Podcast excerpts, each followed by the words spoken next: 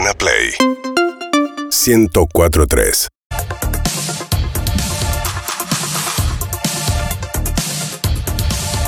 Nuestra amiga María O'Donnell con Ay, nosotros. sí. ¿Cómo le va, María?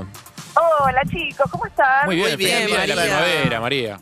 Floreció Feliz todo día de la acá. primavera. Les puedo hacer el reporte de cómo está. en- ¿Está en el Rosedal? ¿Eh? ¿Con el Teto Medina? Eso te iba a decir. está el ¿Pasó Teto- algo?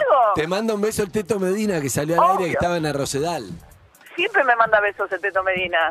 Escuchame una cosa. eh, Claro. Bueno, Sí. porque ¿qué? nos conocemos, desde- me conoce él a mí desde que yo soy pequeña. Era amigo del colegio de mi hermano. Iba a Sí, mi casa cuando era exacto, chiquito. Bueno, sí. siempre esa, esta anécdota es como la anécdota bizarra. de Dijo que ese quiere momento. venir a tu programa. Obvio. además dijo que viene mañana. Bueno, Le- ¿Todo bien, María?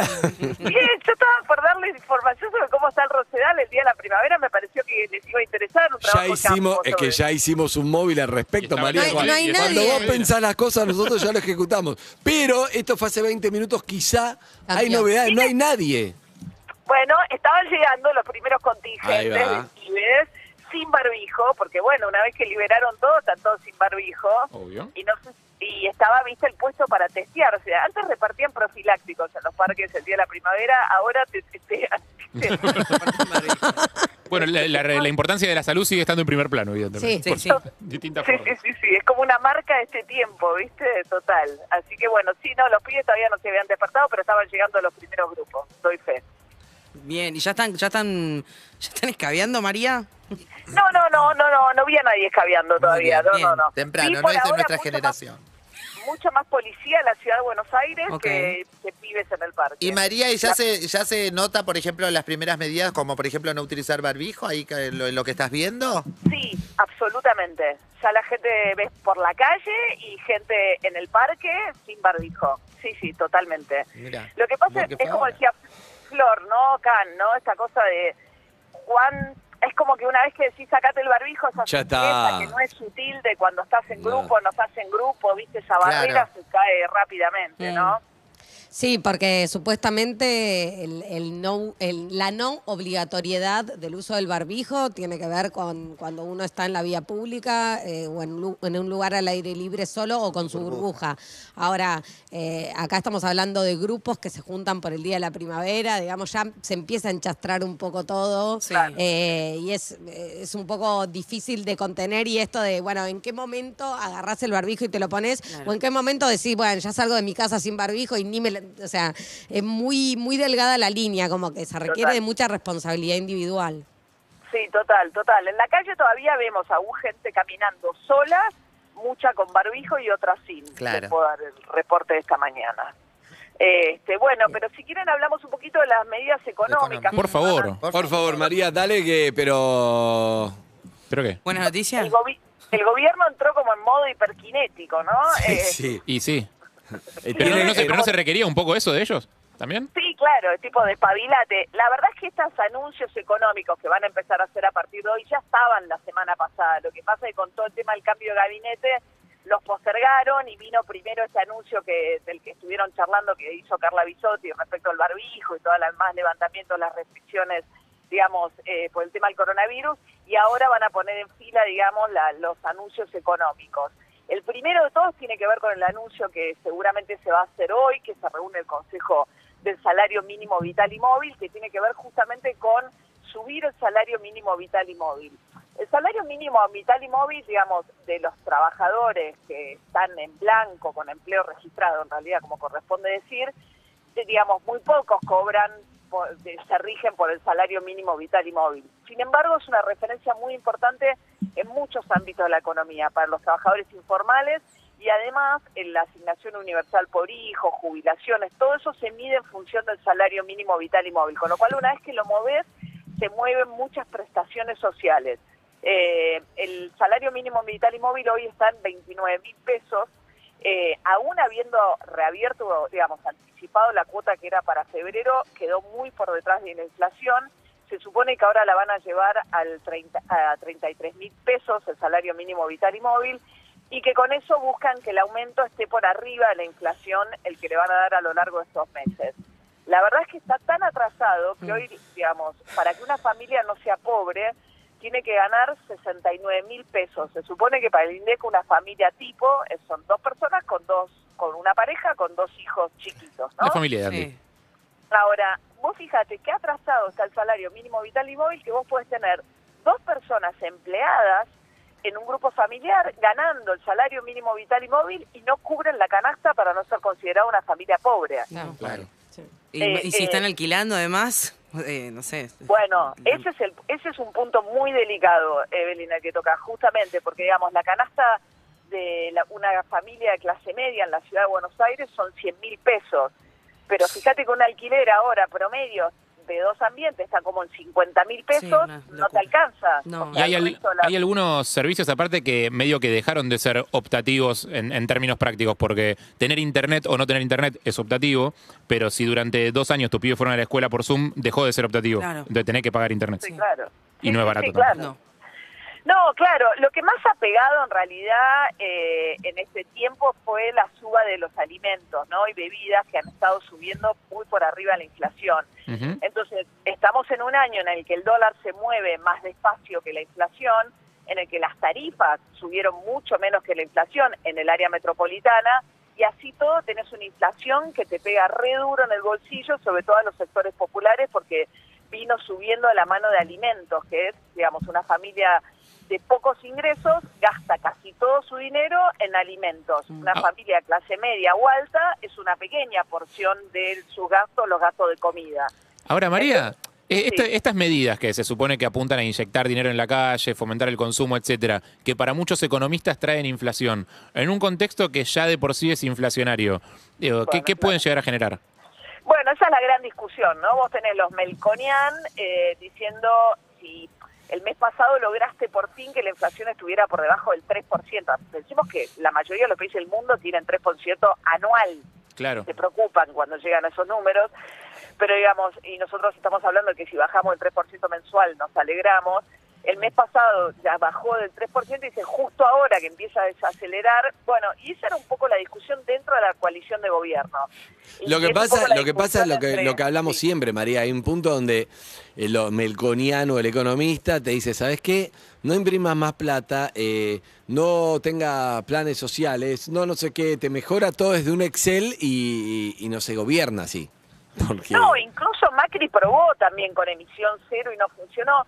Digamos, ah, hubo un debate dentro, pero incluso dentro de la propia Frente de Todos, Martín Guzmán eh, discute bastante con Kisilov privadamente, más de lo que se sabe, respecto de, por ejemplo, este tipo de aumentos, no el de la asignación universal, pero por ejemplo, va a subir el piso, no, no, el mínimo no imponible de ganancias. Los trabajadores en relación de dependencia Mm.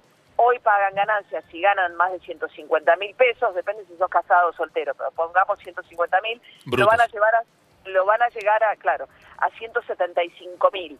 Entonces, por ejemplo, ahí tiende a haber un debate acerca de ese excedente, entre comillas, ¿no? Que puede tener alguien. Si va a dólares, que es un problema, vos tenés las reservas del Banco Central que están en un momento delicado. Entonces, algunos economistas, como Emanuel Álvarez Agis, que fue el segundo de Kicillof en el Ministerio de Economía, no te digo un melconiano, un liberal, dicen, ojo, que estamos en un momento muy delicado también, que es un poco más la visión de Guzmán. Ahora Guzmán mucho resto no tiene para resistir este paquete que se viene ahora que suba el mínimo no imponible, el tema que decíamos recién de la suba del salario mínimo vital y móvil, seguramente va a haber un bono para jubilados y lo que están evaluando es la posibilidad de que el crédito a tasa cero, que es plata bastante regalada por llamarlo de alguna manera, sea accesible también a un grupo de trabajadores en relación de dependencia, porque ahora es solo para monotributistas, y están viendo también si no hacen una ayuda direccionada tipo un IFE, más chiquito, direccionada a los sectores, digamos, de menores ingresos. Todo eso, en las próximas horas y días van a ir haciendo anuncios tratando de, bueno, de llegar en mejores condiciones al 14 de noviembre también, ¿no? A las elecciones de verdad del 14 de noviembre. Hoy charlaba con el Cuervo Claro. Larroque, ¿viste? que es el ministro de Kicillof en provincia, y el análisis que ellos hacen es que el votante del Frente de Todos no fue a votar. Eh, no es que votó por otro, Ah. ¿entendés? Qué linda autocrítica. Eh, Como que no, fue a las pasos y cuando vaya a votar, ahí se va a notar y bueno. Claro. Bueno, Entonces, ¿para qué imprimimos esta plata? No, ellos dicen, estaríamos mucho peor si nuestro votante hubiese votado a otro, ¿entendés? Lo que le pasó al frente de todos es que perdió 6 millones de votos. Es un montón. 2 millones en provincia de Buenos Aires, donde hubo mucha abstención y 4% de voto en blanco. Entonces ellos dicen, nuestro votante, no lo sabés, porque no sabés Claro. exactamente si es el mismo, si cuántos de los que te votaron antes votaron a Juntos por el cambio ahora. Pero también antes en las especulaciones se suponía que en las pasos también uno podía votar al otro como una especie Es verdad. de juego para Sí. después eh, mandar al más débil. Pero ¿cuántos hacen muy- eso? Sí baja el, el porcentaje. Muy Bueno, baja. Pero es el análisis que ellos hacían antes. sí, sí, sí. Sí, O sea, es no una posibilidad, la que dice Licia es verdad, porque vos no estás obligado a, a estar a la fuerza política en la que te pronunciás, digamos, ¿no? Pero el voto está tan, viste, partido que es difícil, Es que mucha gente haga ese juicio, ese, esa jugada tan estratégica, digamos, ¿no? Eh, en principio, entre la abstención, la poca participación y el 4% de voto en blanco, la lectura hoy, que decía el Cuervo Larroque, es nuestro votante se quedó en su casa porque no le dimos nada, porque no le dimos porque está Igual, María, hay- hay- hay- acá hay una trampa que no hay que caer, que ese es un problema de los partidos políticos, Claro. si ganaron o perdieron las elecciones. Lo que hay que ocuparse de la gente que necesita eh, todo, que económicamente está mal, que la inflación te come el salario, que Claro. hay que resolver de que como se está resolviendo lo de la vacunación, hay que tratar de recuperar un pésimo año a por, por la pandemia donde directamente obligaron a cerrar las cosas que venía de los dos años de Macri, que fueron terribles los últimos dos. De eso hay que ocuparse. El resto es un problema de Cuervo Larroque y de los políticos en sí que perdieron, ganaron, tienen que hacer cosas. Pero a veces